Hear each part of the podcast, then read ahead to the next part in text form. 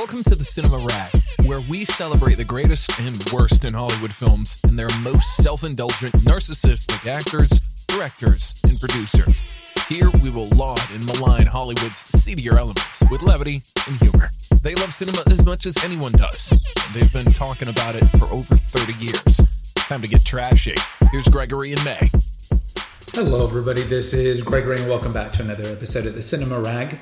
I hope you're doing well today as we continue the series Sexy Saturday and talk about the Scottish actress Karen Gillan. Now, some of you might be, Gregory, I thought you don't like Marvel. Oh, Gregory likes Marvel. He's a secret Marvel guy. Uh, No, actually, I'm not. I know Karen Gillan from work that's not Marvel or not previous IP, like her Jumanji work and obviously her Marvel Guardians of the Galaxy kind of work. So I knew her before that. Why do I like Karen Gillan? Well, we just did uh, Ellie Kemper, who's another kind of redhead. Karen Gillan's a redhead. And surprisingly, I didn't realize she was so tall. She is 5'11. She's like model height. She's 5'11. That girl be tall. That girl be tall. So why do I like Karen Gillan? Well, I mean, in that regards, look at my Caitríona Balfe, the Irish actress from Outlander. It's the same thing. I like the kind of tall, skinny, waifish girl, and then I've always had a thing for redheads. And there's other redheads that I like that I really haven't talked about because they're not like well known enough. Like there's Eleanor Tomlinson. She's a redhead who appears on the television show Poldark.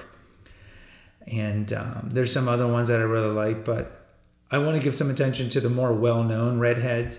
And Gillan is just attractive. So she kind of also gives off the cute vibes in a lot of her non MCU work.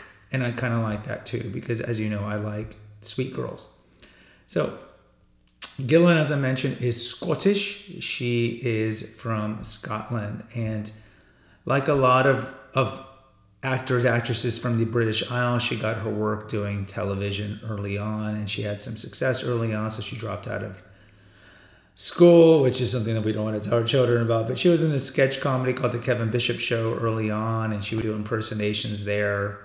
And she was on different shows uh, for, for British television. And eventually she got her big break when she was cast in May of 2009 to be the new companion to Doctor Who. And at this time, the 11th Doctor was Matt Smith, who probably now is more well known for being in the British Netflix show The Crown, where for I think it was seasons.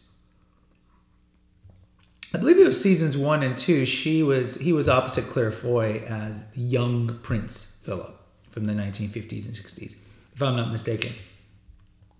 So she was the companion. And so she would have been, she's currently, I forgot to mention this, she's currently 35. So she would have been, oh, I don't know, 20, 22, 21 in those early episodes of Doctor Who.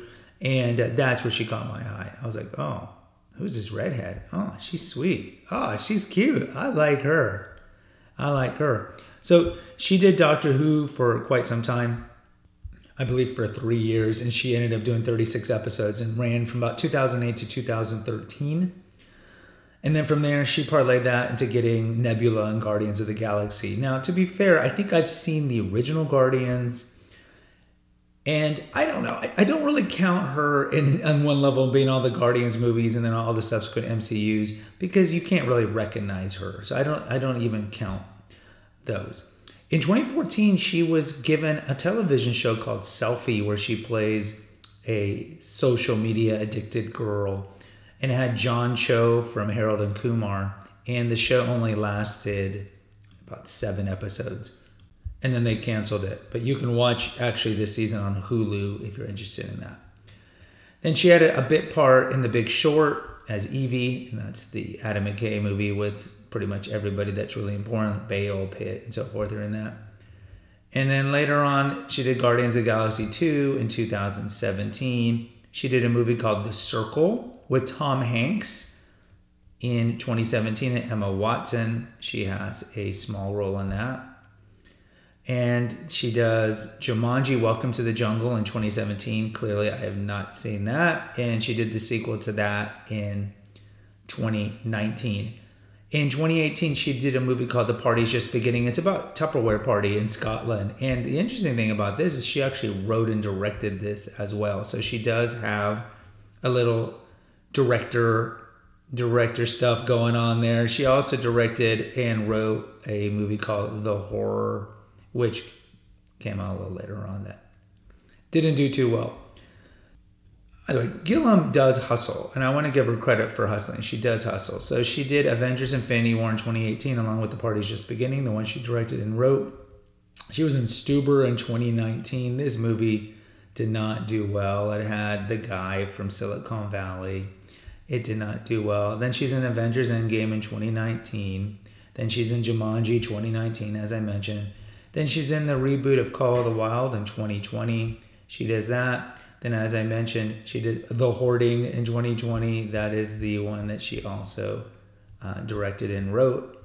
Again, not a lot of these are getting a lot of attention in America. Then she does Gunpowder Milkshake, which is a comedy in 2021. Doesn't get a lot of attention. That probably went straight to DVD.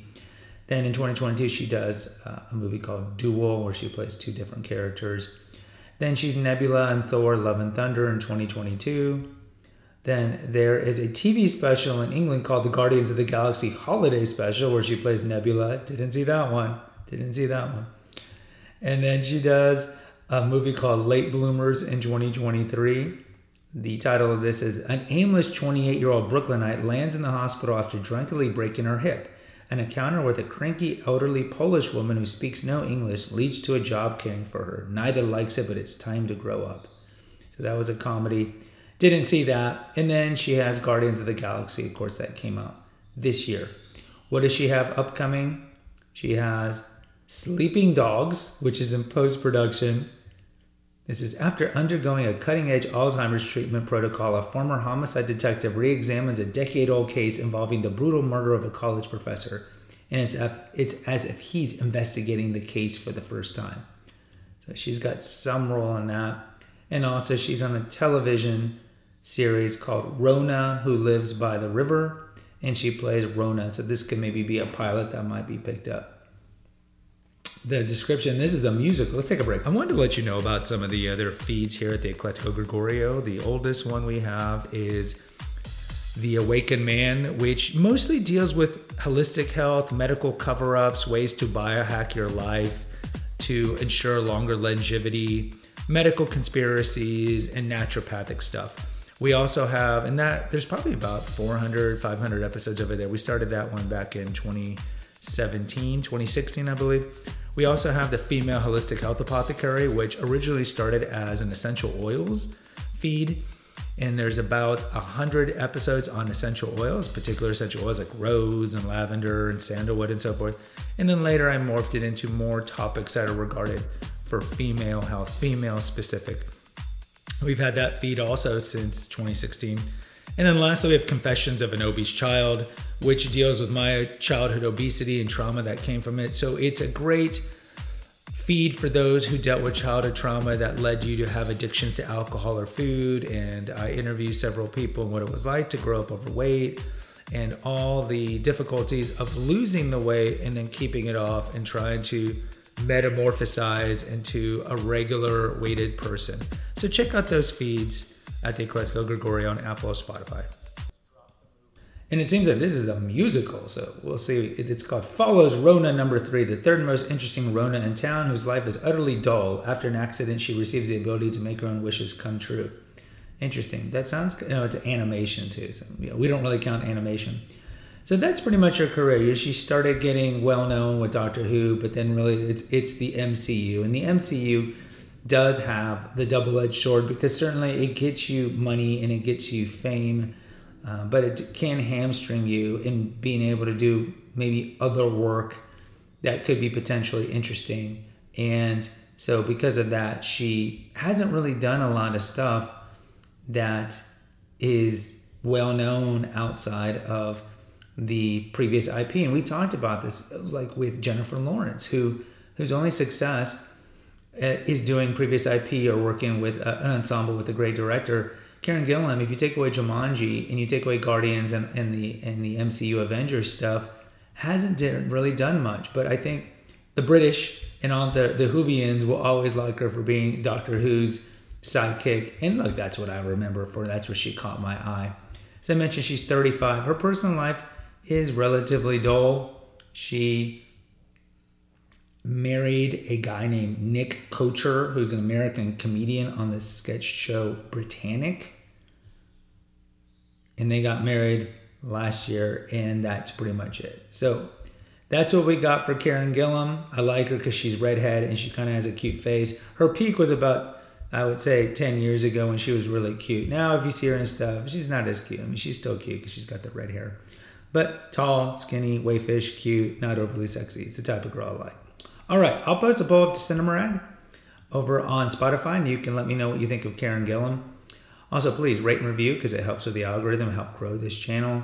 There's a link in the episode notes for PayPal, and there's a link for the website that hosts the Eclectico Gregorio feeds. But the best way to listen to all four of them is on Apple and Spotify or Google or wherever you listen to your podcast. Until next time, take care, God bless, and pray. Thanks for listening to the Cinema Rag. Please post an honest review on Apple, Spotify, or wherever you listen to your podcast. Check out the episode notes to visit our website and to make a donation. Lastly, follow the rag today. Until next time.